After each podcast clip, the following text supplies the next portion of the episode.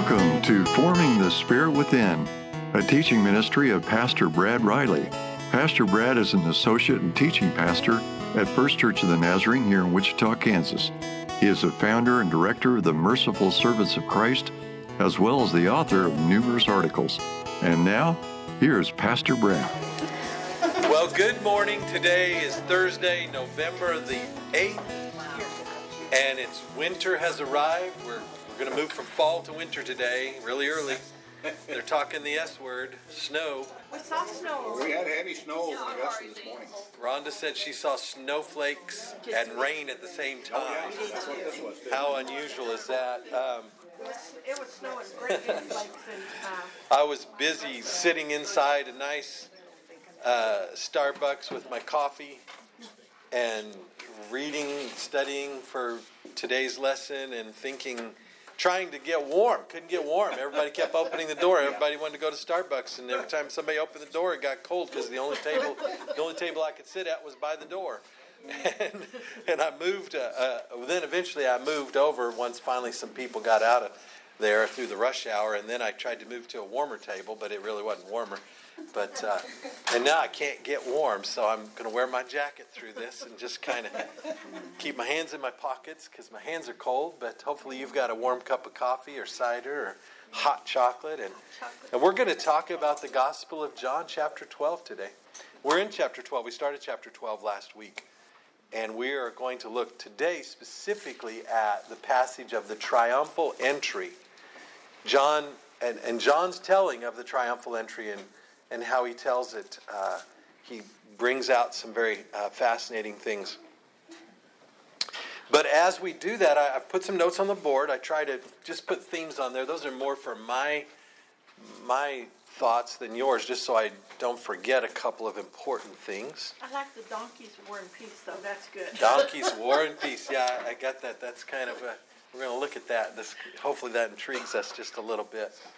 Um, we we will only look at verses 12 to 19 today. I think that's a sufficient amount of scripture to coverage because then when we move into verse 20, it has uh, it, changes and transitions a little bit.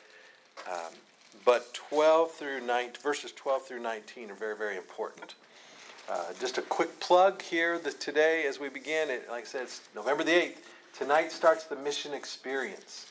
Don't let the snow keep you away. It's not going to snow. Um, you heard it here first. If it snows, it's going to melt right off the street. So just come on in. It'll look pretty on the grass and the car You do tops. not want to miss it. You don't want to miss I it. It's just so incredible. in here, and I'm sure others, but our friend Sylvia has been working hard along with her family, and um, we're we're really excited to see it. It's different than it was last year. Yep. And so I'm super excited, and you guys don't want to miss it. It's um, Brad put a little video up that you'll want to share too about the mission experience. It, it is just exciting. Uh, where, where else can you get an opportunity to walk into an immersive third world experience and, and just experience the mission field in a visual and uh, tactile, sensi- sensational way? It, it's amazing. So don't miss it. Uh, and if you didn't go last year, this year's all different than last year's. Uh, totally different stories. So don't miss it. And, and last year was fabulous. This year's going to be better. I, I just, I'm in awe of what the talented people in this church do to put on uh, creative experiences. I mean, they build, literally built six countries, experiences of six countries in, in just a few weeks, and then it'll all come down, and it's like, wow. Uh, it just, it just, I can't, I'm in awe. I'm speechless. So, be part of it. It's, it's pretty exciting. And, uh, and I will share this on my little video I made this morning. I made Ron to make a little video. I've been wanting to do it every day this week, and I'm driving in the car. I was saying, okay, film the video while we're driving because I got no time to do this. I didn't get it done yesterday, didn't get it done Monday. I was going to do it first thing Monday morning. I was going to do it Tuesday, and we've just been too busy. But I wanted to tell people in the church the exciting news that Sunday, the first Sunday of Faith Promise, we you heard the total it was 93,000 and change. That's almost 100,000. That's almost halfway. Well, Monday morning when the ladies came to open the tithe offerings and count the offerings like they always do, they found some more cards that were in tithe offerings, pledge cards, and there was over 8,000 there. So we went over over 100,000, over the Oh, the halfway mark in the first Sunday. That's incredible. Praise God, that's incredible. So keep it up. Uh, as they say in Chicago, vote o- early and vote often. we, we say here, pledge early and pledge often. pledge early and pledge often. Well, let's look at the scripture to this morning. Let's let's read together. Let, let me le- I'll be reading from the RSV. This is chapter 12, the triumphal entry into Jerusalem, verses 12 through 19. The next day, a crowd who had come to the feast heard that Jesus was coming to Jerusalem. So they took branches of palm trees and went out to meet him, crying, Hosanna! Blessed is he who comes in the name of the Lord, even the King of Israel. And Jesus found a young ass and sat upon it. As it is written, quote, Fear not, daughter of Zion. Behold, your king is coming, sitting on an ass's colt. His disciples did not understand this at first. But when Jesus was glorified, then they remembered that this had been written of him and had been done to him. The crowd that had been with him when he called Lazarus out of the tomb and raised him from the dead bore witness. The reason why the crowd went to meet him was that they heard he had done this sign. The Pharisees then said to one another, You see that you can do nothing. Look, the world has gone after him. Let's stop there. I want you to get the image here, okay? Uh, Let's just stop and take a few minutes to put ourselves into the, the setting. There's a road that leads from Bethany over the Mount of Olives, down the Kidron Valley, into the eastern gate of the walls of Jerusalem. And this is the road they're on. Jesus is leaving Bethany, headed to Jerusalem for the Passover. The Passover, the crowds are just, people have poured into Jerusalem. Okay? Passover is one of the big three feasts that everybody wants to go to Jerusalem for. Um, in, in fact, it, it is in the heart of a Jewish person, in their, it is the thrill of their lifetime to just once at least, no matter where they live. Maybe they live wherever, from you know being scattered uh, over the Old Testament days. Maybe they lived in you know Greece or Egypt or wherever. They wanted at least once in life to go to Jerusalem for Passover, at least once in life. In fact, it became the custom in the Passover dinners, the Seder suppers, to say, next year with a toast, kind of next year in Jerusalem. Okay? And they still do that today. It's still, Jews all over the world, it's a lifetime dream to go to Jerusalem for the Passover. Because the Passover is the feast that celebrates redemption. It is the, I mean, it's the biggie, okay? Like for us, it's, you know, Easter. Well, what, in Easter, in Eastern Christianity, do you know what Easter is called? They don't use the word Easter. Easter- Resurrection Sunday. Nope. Oh, It's, it's, uh, Eastern Christians call it Pascha. Pascha. P A S C H A. It's Greek. meaning Passover? Do you know it's Greek for Passover? That's correct. So it's still Passover. It's still about our redemption. You know, Easter was actually kind of a uh, borrowed from the pagan world. It- I I don't know the, all the roots of the word, but and it's okay to say Easter. I'm just saying this is how the early Christians identified the resurrection of Christ with Passover time. Okay, this isn't an accident that this happened. this is the fulfillment that this is happening. Jesus' resurrection Sunday follows the Passover event on purpose in God's plan because this is the final fulfillment. The, the redemption of the people from slavery in Israel was only, the original Passover was to be commemorated forever according to the law of Moses, but, but it would find its ultimate fulfillment in the resurrection of Jesus Christ from the dead. So, as we see Jesus with coming into Jerusalem, he's riding on a donkey, okay, a, a young donkey. It says an ass's colt, okay, a, a foal or whatever. It, I'm not an animal expert, but it, it's a young donkey, okay, and it's one in which no. And if we read the Gospel of Mark, we we can study the Gospel of Mark and we see that he gives us some more details about how they go and find this. Jesus tells them, "Go to this house and." and you'll find a, a, donkey and tell him the Lord has need of it. And, and uh, so it all works out that they have this perfect young donkey in which no one's ever sat on before. And there's a lot of symbolism there, the, the beauty of the fact that, that no one sat on it before. And, and Jesus comes riding, and he doesn't ride alone. I mean, there's, of course, 12 disciples following him, right? But it tells us that there's crowds following him. Okay? So what we have is the when they get closer, when you get down to the, the Kidron Valley, you can imagine people start hearing. People in Jerusalem can see across to the Mount of Olives. And you can see this crowd coming down the mountain. And this guy riding on this donkey. Well, word is tra- word travels fast. In Jerusalem, the people start pouring out of the city so you have two crowds that kind of merge on this road into Jerusalem. Okay? This is the triumphal entry. What are they doing? And it says they're grabbing palm branches. And they're going out and they're waving these palm branches. And, and the Gospels, others tell us they threw their cloaks on the road. And, and they're just, I mean, they're hailing, hailing a king. What they see as their king, their redeemer. Everybody believes. At this point, the Pharisees are so much in despair because they see everybody believes this guy. This guy must be the Messiah. I mean, he raised the dead. He is the Messiah.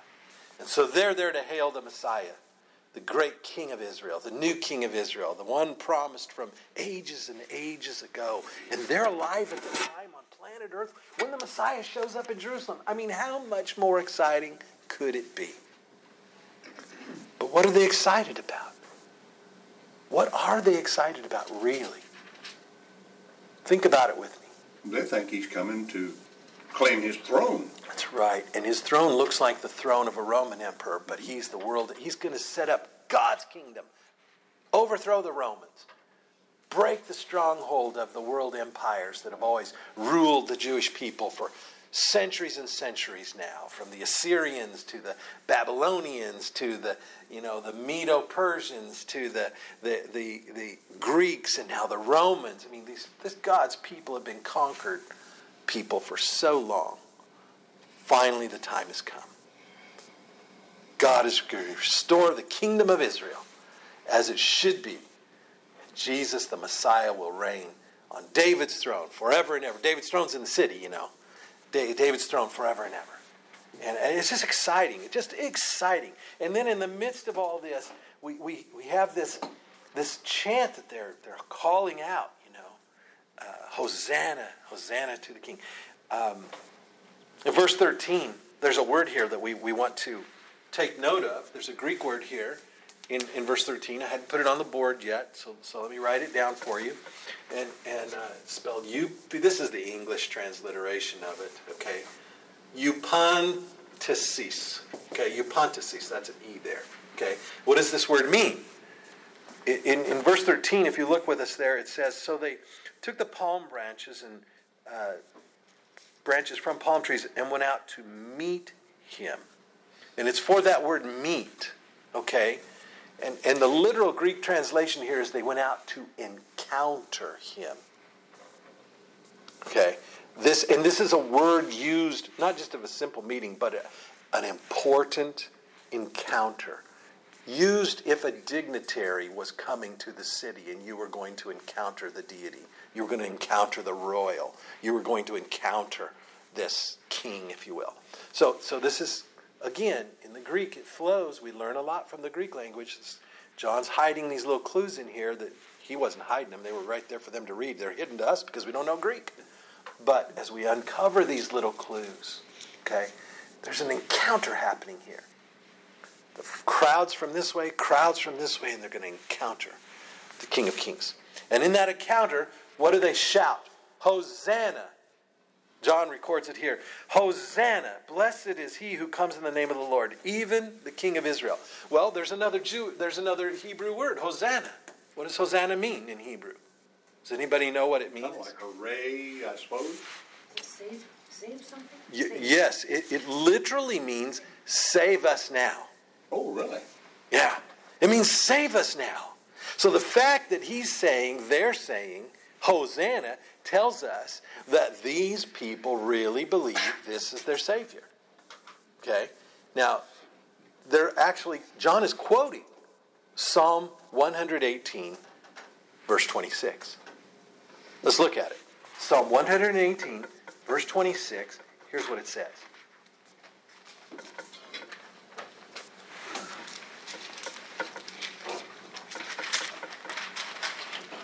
It says this Blessed is he who comes in the name of the Lord. Blessed are you from the house of the Lord. Okay? Verse 25. I, I should have started with verse 25. O Lord, save us now. But if you read that in Hebrew, like the Bible, the Old Testament was written in first, it says Hosanna in Hebrew. But in English, O Lord, save us now. Isn't that amazing? Now, Psalm 118, he's quoting it. What do we know about Psalm 118? Well, it- it's part of a, a gathering of psalms called the Hallel.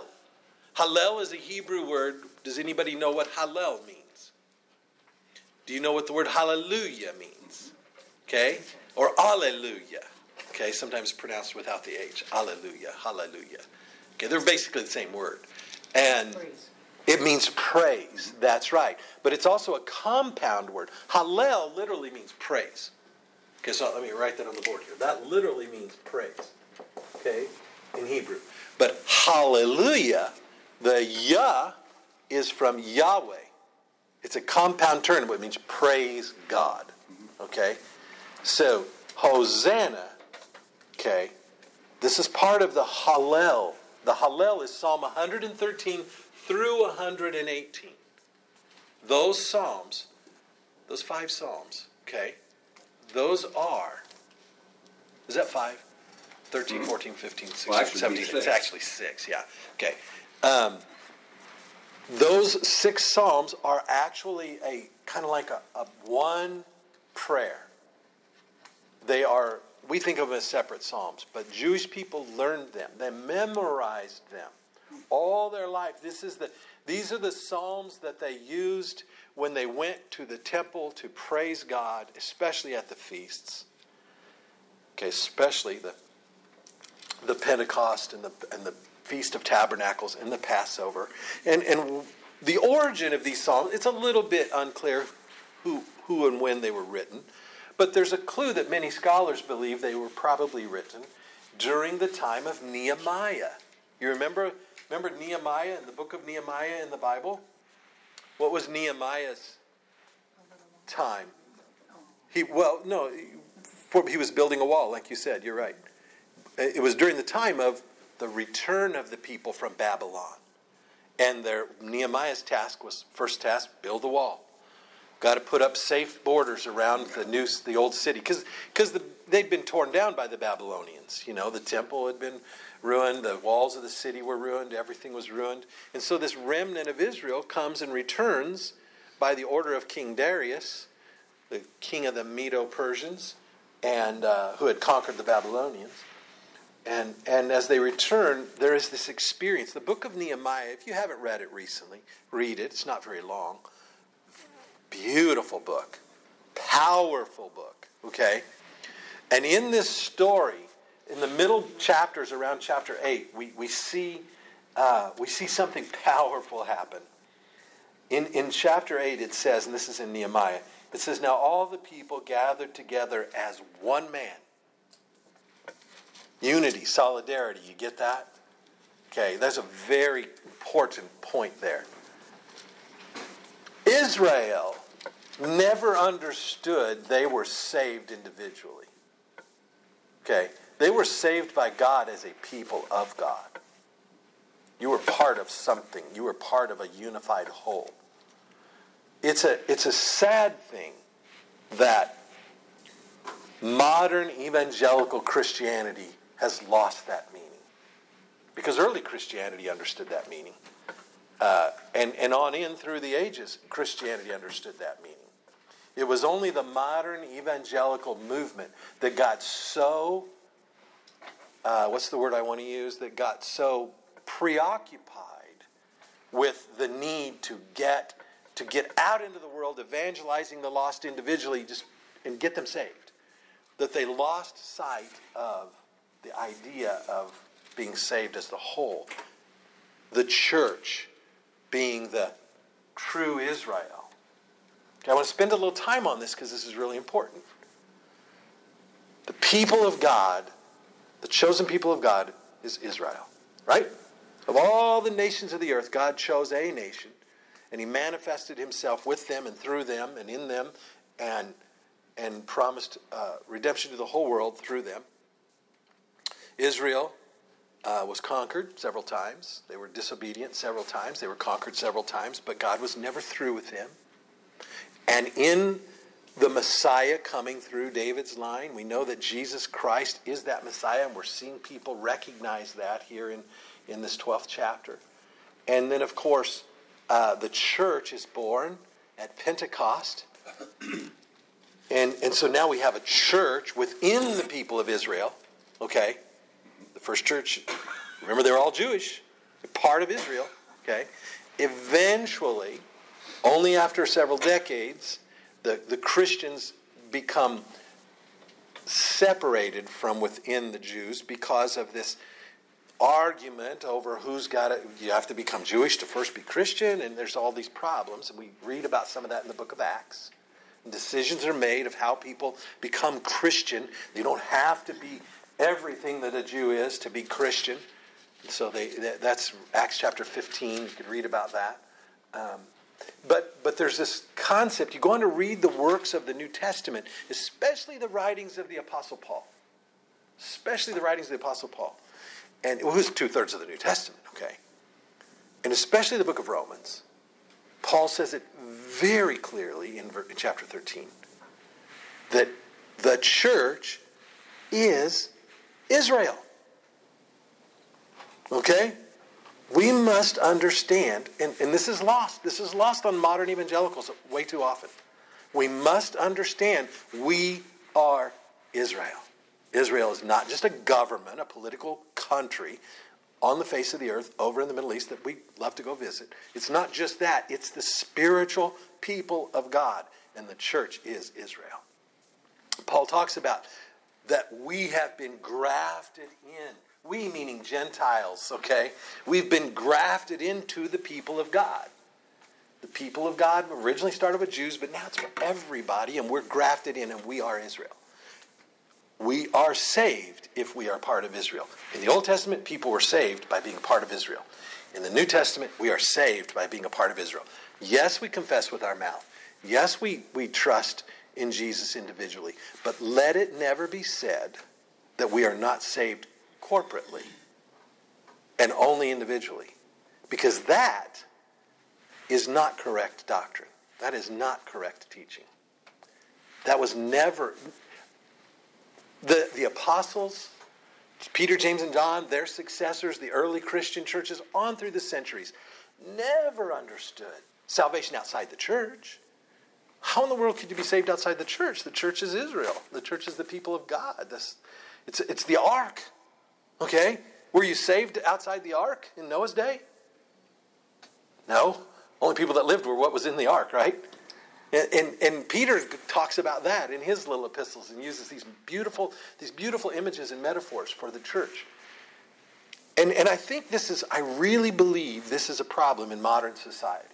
You got a book that I'm working on, not very quickly, sadly, but I got, a, I got a lot to say about this, and it's going to have to flow out in a book. And once I write the book, then everybody's going to be mad at me but, but that's a good thing because uh, I knew a guy once that said, make your titles of your books controversial because that gets people's attention. so I don't know what the title of this book is. I, the working title has been this thought: the church that church is not an option. Church is not an option. Okay, you want to know why people today are so spiritual and so many believers? I mean, still 85% of the country says they're Christian. Young people today, eight out of ten, they're, they're spiritual. They're looking for something, but they don't care for the church. In fact, they're leaving the church in droves. Young people are. Millennials, if they are, if millennials are starting churches or going to churches, they're not going to this kind of church very much. I mean, we got a few here, okay. But you go well, look at the churches that they're going to. Go out and study it and see it. No, no, no. They're going to community churches that have that believe it or not, look like something transcendent. They, they, they've patterned their worship after ancient styles. They always have the Eucharist, and they call it the Eucharist. They don't just call it communion or Lord's Supper like we do. They, they, they'll play guitars and sing, but they'll have liturgy. They'll, they'll recite creeds. They'll light candles. They'll do these little things that feel, that bring them in touch with something that transcends the, this modern era where we just gather together and listen to great music and hear a preacher. They still hear the preached word, but they're a little more. What I'm saying is they're more sacramental. They're more uh, uh, ritual in their style. They're more. This appeals to younger people. Why does it appeal to younger people? Because the church they grew up in, or the church their parents grew up in, has left them feeling void. Why? Because they see no difference between the church and the world. That's true. And I'm telling you, that is convicts me to the max. Convicts me to the max. And so, all around us, we have churches beating their heads against the wall, trying to figure out how to grow the church. How do we grow the church? How do we get people in the church? How can we grow the church? Well, uh, we must need a different kind of music. We must need more shows. We must need more. I mean, I could pull my hair out Okay, and I don't have very much left, so I got to quit doing that. At, at, at this, at, at my, at seeing churches wrestle so hard with how to grow the church. When God's not concerned with how to grow the church, God's concerned. God said, "I will grow the church." You see, I think that's part of what we're missing.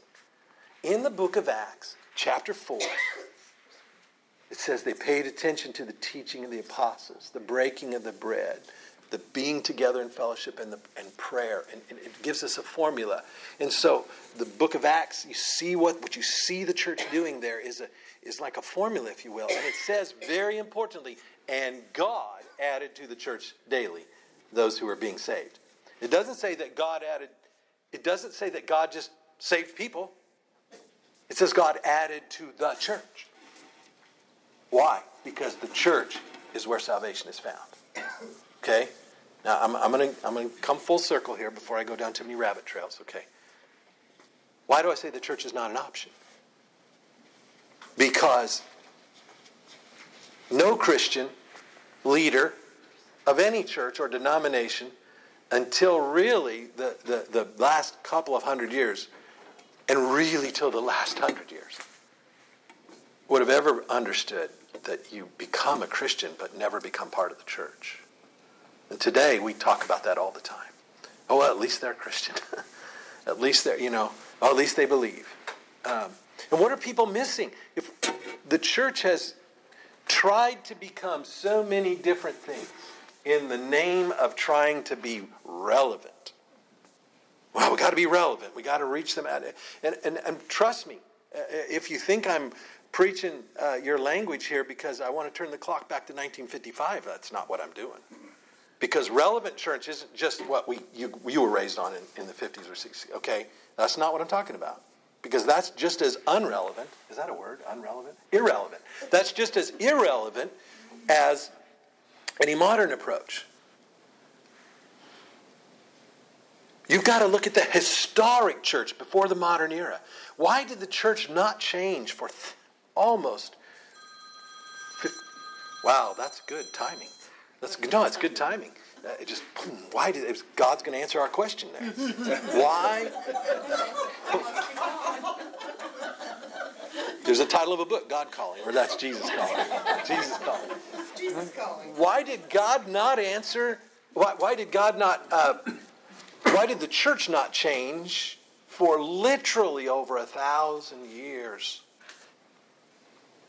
Uh, because the church, I, I, I'm going to be honest with you, the church doesn't need to change. The church is Jesus. The church is Jesus. It is spiritually, mystically his body. It does not need to change to reach people. It needs to love to reach people. Amen. It needs to be that to be you want to be relevant?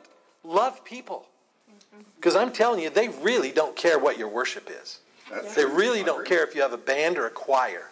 They really don't care if you have a liturgy or a, or a, or a contemporary type feel. If you love, We've proved they will really start to care. Living waters every week. But we're not proving it Well, in our churches. I agree with Okay, that. I'm not just saying this one. Okay, I, I'm not, and I know Living Waters is a loving-handed outreach and beautiful. I, amen. But I'm saying churches everywhere Yeah, are struggling in modern America because we we're trying to invite people to something that we're not. Okay, and they can tell it. yeah. They, But when we people that. become, when we become what we are to become, which is the mystical body of Christ, that that tr- that uh, full of people that are sinners but transformed sinners, that that are that are not holier than thou, saying when you change you can become like us, but saying, hey, we're still we're all struggling through this, but the grace of God is changing me from day to day. I, I'm gonna. I'm gonna, I got to stop preaching here. I'm way beyond my point. Way beyond my point. My point is, way beyond my point. My point is, the church is not optional. Okay? It's just not. And we got to rediscover that. We need a new, rediscovered doctrine. Not a new, but newly rediscovered doctrine of the church. Okay? What it means to be the body of Christ. And what these people, come back to the Gospel of John with me now, to, to the book of Nehemiah. That's where I was. I was in the book of Nehemiah. What happens in Nehemiah?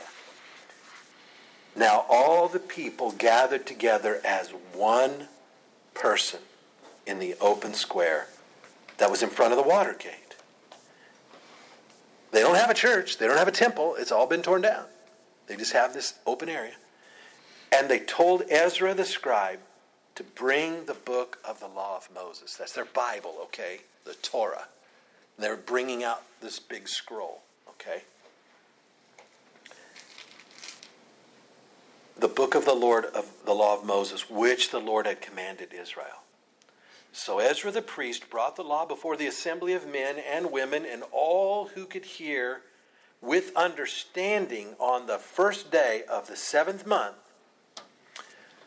Then it, Nehemiah is very careful to say when this happens, first day of the seventh month.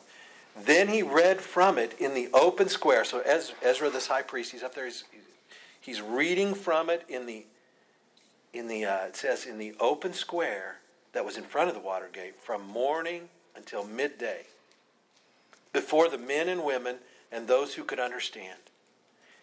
And the ears of all the people were attentive to the book of the law, the Bible, in other words, the, the law of God. Okay? And so Ezra the scribe, I called him a priest a minute ago, he's a scribe, stood on a platform of wood which they had made for the purpose. They built a platform to raise him up so everybody could hear him. And beside him, at his right hand, stood Mattathiah, Shema, Ananiah, Uriah, Hilkiah, and Maaseiah. And at his left hand, Pedaiah, Mishael, Malchiah, Hashum, Hashbadana, Zechariah, and Meshullam. Believe me, those words meant something to the people that read this book. They knew who those people were. We don't know who they are. And Ezra opened the book. We, we, you know, the scroll, in other words, unfolds the scroll. He opened the book in the sight of all the people, for he was standing above the people. And when he opened it, all the people stood up. Wow. Why do we stand for the reading of God's holy word? Because we always should. It's holy. And then verse 6 And Ezra blessed the, pe- the Lord, he blessed the Lord, the great God. And then all the people answered, Amen, Amen, while lifting up their hands. And they bowed their heads and worshiped the Lord with their faces to the ground. Okay?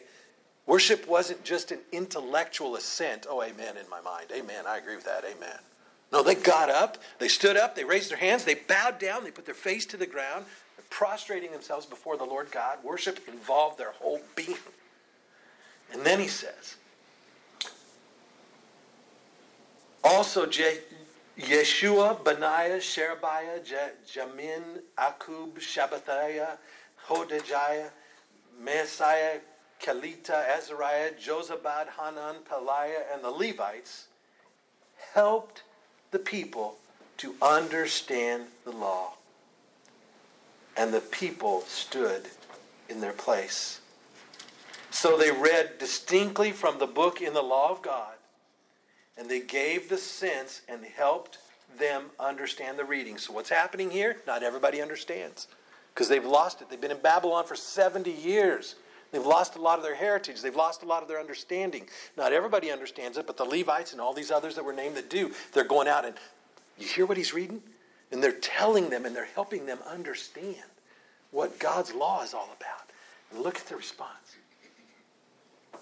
Then Nehemiah, who was the governor, and Ezra the priest and scribe, and the Levites who taught the people said to all the people, This day is holy to the Lord your God. Do not mourn or weep. For all the people wept when they heard the words of the law. Wow.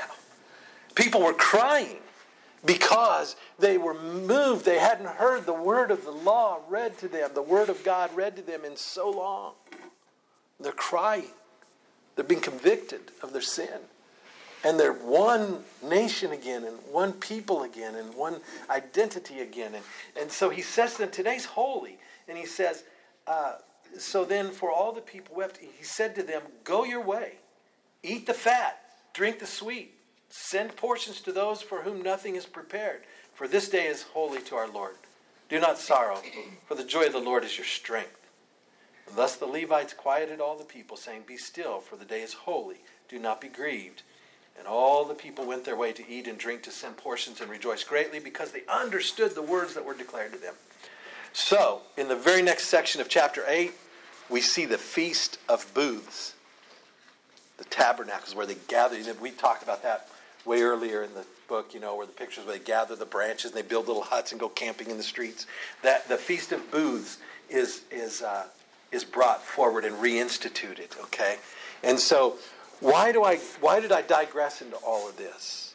Okay, because this is why there's huge crowds in the square in Jerusalem for the Passover because they now know Messiah has come. The fulfillment of everything they used to do. And what was in this the psalm the, the psalm the Hallel psalms are believed to have been many scholars believe they were written by Nehemiah or one of these people or Ezra and this was when they were written. They were written out of this outpouring of praise to God because he brought them back. They're in the land of Israel again. They're, they're, they're, they're back where they can have freedom to worship and build the temple, rebuild the temple. Um, so that, when you read those Psalms, read Psalm 113, 118, read them as one, think of them as just one prayer. And here's what we know every Jewish boy memorized them. I mean, the people memorized these. This was what they were grown up teach, taught this. So in Jesus' day, when John comes along and quotes, Blessed is he who comes in the name of the Lord, Hosanna, blessed is he who comes in the name of the Lord, even your King of Israel. Wow, they're going, Well, I recognize that. I've been saying that all my life. You mean this is now? This is why we're being fulfilled. This is what's, what's happening in our midst. So there, there, is this, uh, there is this incredible feeling in the crowds that the Messiah has come. It's, it's, it's the biggest day of their life, it's the biggest day in the history of the world. Now, let's put that together with what's actually happening here. We see John quoting. He goes on to quote in, in verses uh, 14 and 15. He's quoting the Old Testament prophecies. He's quoting, you could read Isaiah 40 or Zechariah 9, and, and he doesn't quote it word for word, but you know, that's okay. He quotes the essence of what the scripture says there about Jesus, actually, about the Messiah actually riding on a donkey. Why a donkey? What did that mean to the people? What do we know about donkeys? They're stubborn. They're stubborn. stubborn as a mule. A mule is actually a, a cross between cross between a horse and a, and a, and a donkey, I think. Uh, but when you use stubborn as a mule, you've heard that, and donkeys apparently are supposedly stubborn. I don't know a whole lot about them. Like I say, I'm not a farmer or an animal uh, expert at all. But I do know, and they're called the beast of burden. They're strong. We see them carrying things. What, what's, what's another uh, don't quit. What's another time in Scripture where we see somebody important riding on a donkey? Well, Jesus rode on one uh, before that too, as a child. But I. Well, he did in his mother's womb. That's true. Remember the story of Mary? Yeah, Remember the story of. Mary being pregnant and riding on a donkey on their way to Egypt? Exactly. Okay, beautiful fulfillment here. Another image of fulfillment coming full circle in life. Going to Bethlehem. But but we also see some some political fulfillments here. If you were a king, if you were a conquering king, especially, you'd been to war, you'd conquered, and you were riding back in triumphantly into the city, would you be riding a donkey? No. Probably not. You'd be riding a horse. That's Yeah. correct. Because the horse was the symbol of the conqueror. But the donkey is kind of the symbol of the working class. It is today. Yeah. Okay, but let's think about then some things we don't know. I mean, I didn't know this until I studied it, okay? But if you go all the way back to the book of Judges, okay, the book of Judges, I can't remember the guy's name because he's not top of the mind awareness. Let me look here in my notes. Jair, J A I R. J A I R, Jair. What's that? Donkeys and horses used to be a lot bigger. Used to be bigger? That's interesting. Yeah, interesting. But Jair in the book of Judges, his he was one of the you know the judge was kind of like a king. Okay, the judges of Israel. They weren't kings, but they were the people that led the people uh, through that era of time where they had had no king yet. Um, but it says that Jair's ten sons all rode donkeys. They were royalty. That here's what we know from history is that the donkey, when they were when a king was riding, and this is historically proven in other cultures as well, when a king rode on a donkey, he was a symbol of peace. I come in peace. But when he rode on a Yeah, horse, be he came in conquering. Right. Okay? That makes sense. See? So the donkey here is a symbol of peace. Who, who rode on the donkey to, to, Beth, to Bethlehem and, and to Egypt? But Mary riding on a donkey, the King of Peace. What does the Bible tell us? The Savior is born, who is the King of Peace, the Prince of Peace. Yes. Jesus has come. But, but you see the dichotomy of thought here? People are hailing a war hero. They think of Jesus as going to be our, he's going to overthrow the Romans. Okay? They have no clue where how he's really coming. He's coming in peace.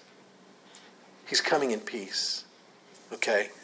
His overthrowing is going to be in his dying. Okay?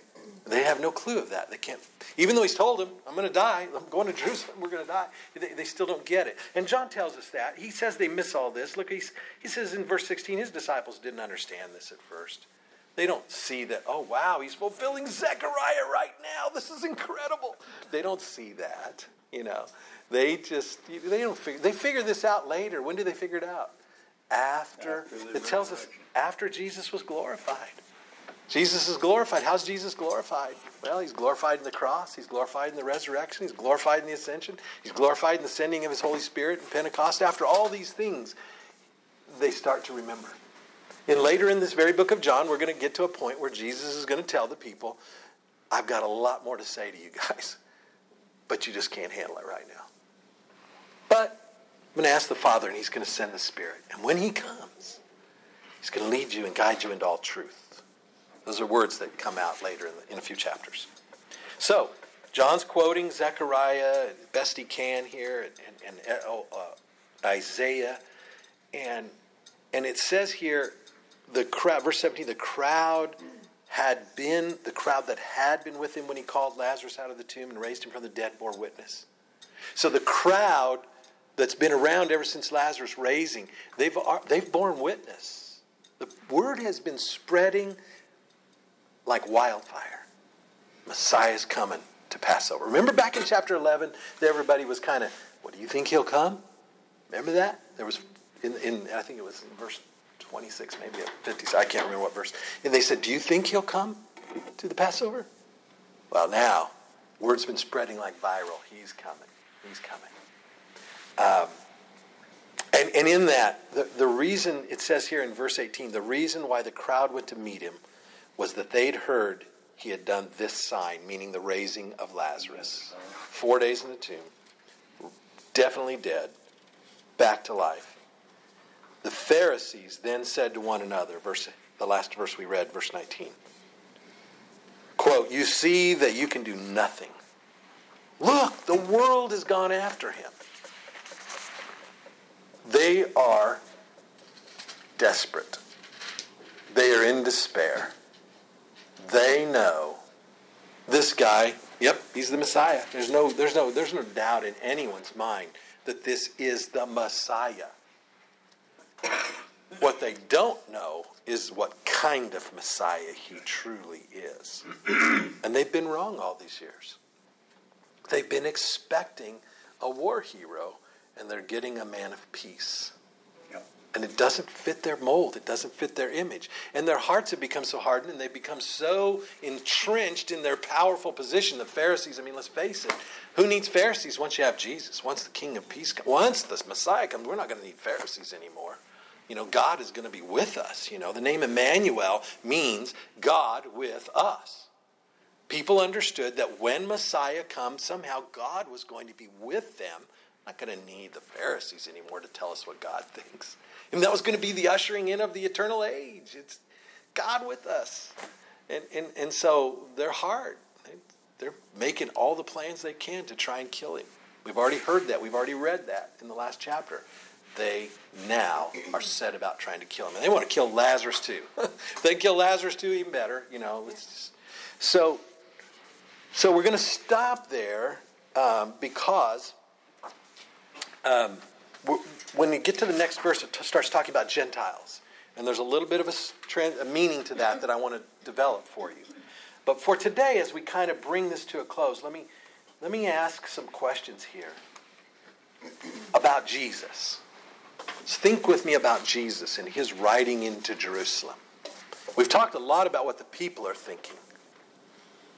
What might Jesus be thinking? They're, they, he, he's thinking that they don't get it. And what do you think that does to him? Well, um, it's got to make him just almost be in anguish. Yeah. It's got to break his They, heart. they don't even understand, uh, even Yeah. not even the slightest bit Yeah. of what he's there for. That's right. It's got to break his heart as he's riding in. You know, he's got to be. It's, it's, sometimes we, we get so removed. We're reading this stuff 2,000 years later. We're just reading it in English and we're just reading uh, uh, dispassionately, but we want to read the scripture passionately. Okay? I, go ahead. Do you thought? He's also knowing what's to come. Yes. Yeah. And that emotion would be anguish. He knows he's riding into the cross. Yeah. So as we learn to read this passionately, we, we enter into his passionate thoughts. And, and I, I think there's another emotion here of Jesus that is we don't want to miss. I think this is the greatest display of courage anyone could ever oh, show. Oh, my goodness, yes. I mean, remember, he knows they're going to kill him. He knows. He knows that riding into Jerusalem is riding into the hands of the enemy. They're going to. He is our God. Unbelievable. also man. And in that, he experiences emotions that we do. And, and so, you know, Jesus had courage. He wants us to have courage. You know, we want to find our courage in him and in his power. Yeah. Okay? There's nothing that we face that he hasn't handled for sure. or felt or conquered. We this is why the scripture teaches us I can do all things through Christ who gives me strength. That's Philippians 4:13. Mm-hmm. Paul says I can do all things through Christ who gives me strength. Why? Because we we know he's in his humanity Jesus did it all and conquered it all, all the temptations, all the, the, the tough times, and, and even the facing of death. In Jesus' humanity, he faced grueling death, but yet found the courage to surrender to it. Okay, we see that lived out in martyrs. Uh, wow. Well, you want to you want to be you want to be blessed. You want to be in, challenged. Read this. Read the stories of the martyrs for the Christian faith. You know, um, and they're still alive. They're still martyrs. Not still alive. I mean, they're still martyrs in the world. You don't have to just go to ancient history. There, although there's periods in ancient history that are. Foxe's Book of Martyrs. That's a great classic that was written by uh, was it George Fox? I think the Quaker uh, compiled a book called. If you haven't read it, read it. It compiled a book on the martyrs of the church throughout the centuries. Um, you know, we can look to the lives of people in in the Middle East today, Eastern Christians whose lives are just being cut off. You know, their heads are cut off. Everything is. There's martyrs all around us. Um, it's happening still, and it always will happen until until Jesus returns. Um, but I, I, don't want us to miss the emotions because we're we're now entering that last week of Jesus' life, and we're gonna we're gonna look at his passion. We're gonna take it slow. Might take us till Easter to get to the cross. I don't know, uh, but we want to take it slow, and. Uh, his emotions had to be strong and the love for us and all those people writing in he knew he was going to be beaten to the point where his skin was his flesh was mm-hmm. going to be ripped from his bones he knew all that mm-hmm. that's right so true and and so uh, you know let us never never forget uh, what we're looking at here um, john is an amazing gospel because it's it's a passionate gospel mm-hmm it's a it's an emotional gospel. It's not just a historical chronological story. It's about emotion and passion and theology, what we call theology, or getting to really know God in the person of Jesus Christ. Sad and triumph at the same time. So powerful. So, I think that's probably enough. What what thoughts or questions do you have? Any anything before we close?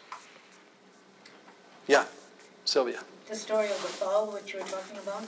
Yeah. When the big champion horse is about to give birth, that's called falling. So that fall oh. is the birth. Yeah. The, um, that's the fall, is the birth. Yeah. So that fall that Jesus rode in was very fresh. Yes. Very pure. It's young and pure. Young and pure. Wow. And pure. Yeah. Beautiful. And then when you were describing the walk from Bethany to, to Jerusalem, yeah. It reminded me of standing on the mountain looking across at the Golden Gate. Oh, man. And wow. you knew across the hill was Bethany. Yeah. When you described that today, it reminded me this might be the exact path Jesus is coming back through. Exactly. He's going to go to the Golden Gate. That's right. He might go right, however he comes. It tells us he's going to stand on the Mount of Olives. Yeah, he's going to cleave the Mount of Olives. That's right. That's right. And there are pilgrims that we didn't, but there are pilgrims that do take that long. It's a fairly long walk. You know, it's a challenging walk, and so not every pilgrim group can do it. But they do take that path through the Kidron Valley and up into Jerusalem. They don't go through the Eastern Gate, of course, because it's been sealed, and we don't believe anybody will until Christ returns. But uh, what, what a powerful time! Um, yeah, I mean, um, it just brings when I study this stuff, it just brings back all those images, like you've mentioned there, of being there and I mean, there, there is, it's breathtaking. I, am some of you who were with me on that last trip. You, you remember when we were driving through the city of Jerusalem? We just entered Jerusalem on the bus. We're on a bus, of course, and our guide Yoran's telling us. You know, we start playing that song about Jerusalem, Jerusalem, uh, and and just he says it's about to happen, and then we, you go under this overpass and you begin to turn, and there it is you see the old walls. You see the Eastern Gate, and you see that, that dome of the rock, that gold dome, which we know isn't, isn't a Christian site, but it is the site where the temple stood. And it's like, I'm getting goosebumps just thinking about it right now. if you've never been, you got to go. If at all possible, you got to go. And if you don't get to go, hey, you'll go in the new kingdom. Be walking on streets of gold there. So, other thoughts? What is, what is the study of John doing for you? We're 12 chapters in. Okay? We're 12 chapters in. What is the study? What is the study of John? Anybody? It's just bringing things more alive to me. I mean, um, I don't know. I, I, I understand things better um, because, and I can see things now better yeah. when I read it Yeah. Well, I appreciate that. I, I really I don't remember what I said in the overview to this when we started before the first chapter. I can't even remember if I said it.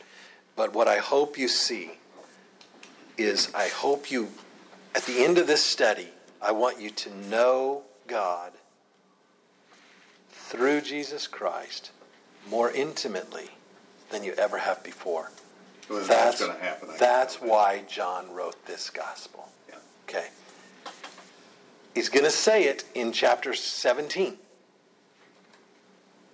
I- I- I'll just give you a glimpse. We're a long ways from 17. But he's going to say it. Jesus, that's, you know, Jesus' high priestly prayer, they call it. Jesus says, every time I hear these words, I get goosebumps. Jesus says, This is eternal life, that they may know you, God, Amen.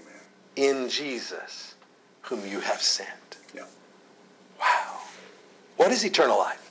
It's knowing God in Jesus. That is eternal life. Jesus' own words. You know, that, that's where we're headed here in the Gospel of John. I've said it before, said it way back in the Gospel of John, chapter 5. I can't say it enough. I, I want to put a plug in for a podcast. I just love this podcast. Everybody go get this podcast, okay? It's only they're only they're short, 10 to 15 minutes long, and it's called uh, Things Above. The Things Above podcast, okay?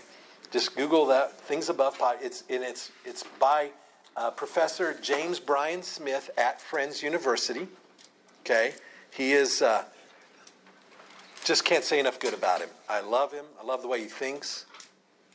James Bryan Smith, Things Above podcast. Um, he's the chair of the Dallas Willard School for the Apprenticeship of Jesus Christ there at Friends University, and uh, he has there's I it just aired it just started this last year. There's maybe a dozen or so podcasts is all, and they're short to listen to, but listen to them.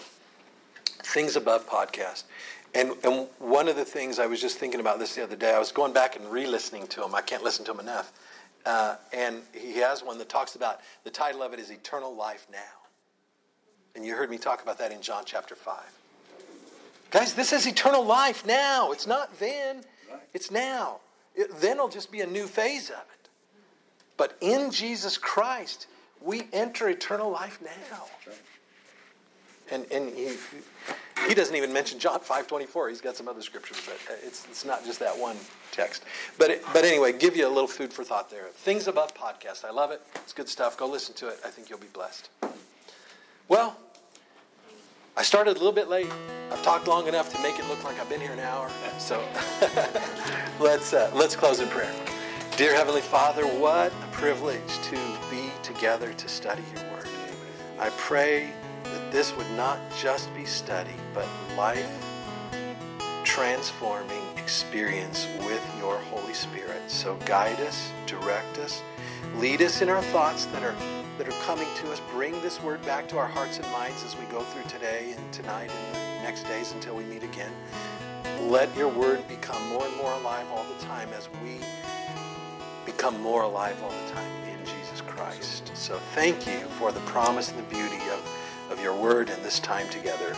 We ask this in the strong name of Jesus Christ, our Lord, your Son, our Savior, who lives and reigns with you, Father, and the Holy Spirit as one God forever and ever and unto the ages of ages. Amen. This has been Forming the Spirit Within. I'm Roger Culver, inviting you to tune in next time as Pastor Brad opens God's Word, helping us to form the Holy Spirit within us. Until then, may grace and peace be with you.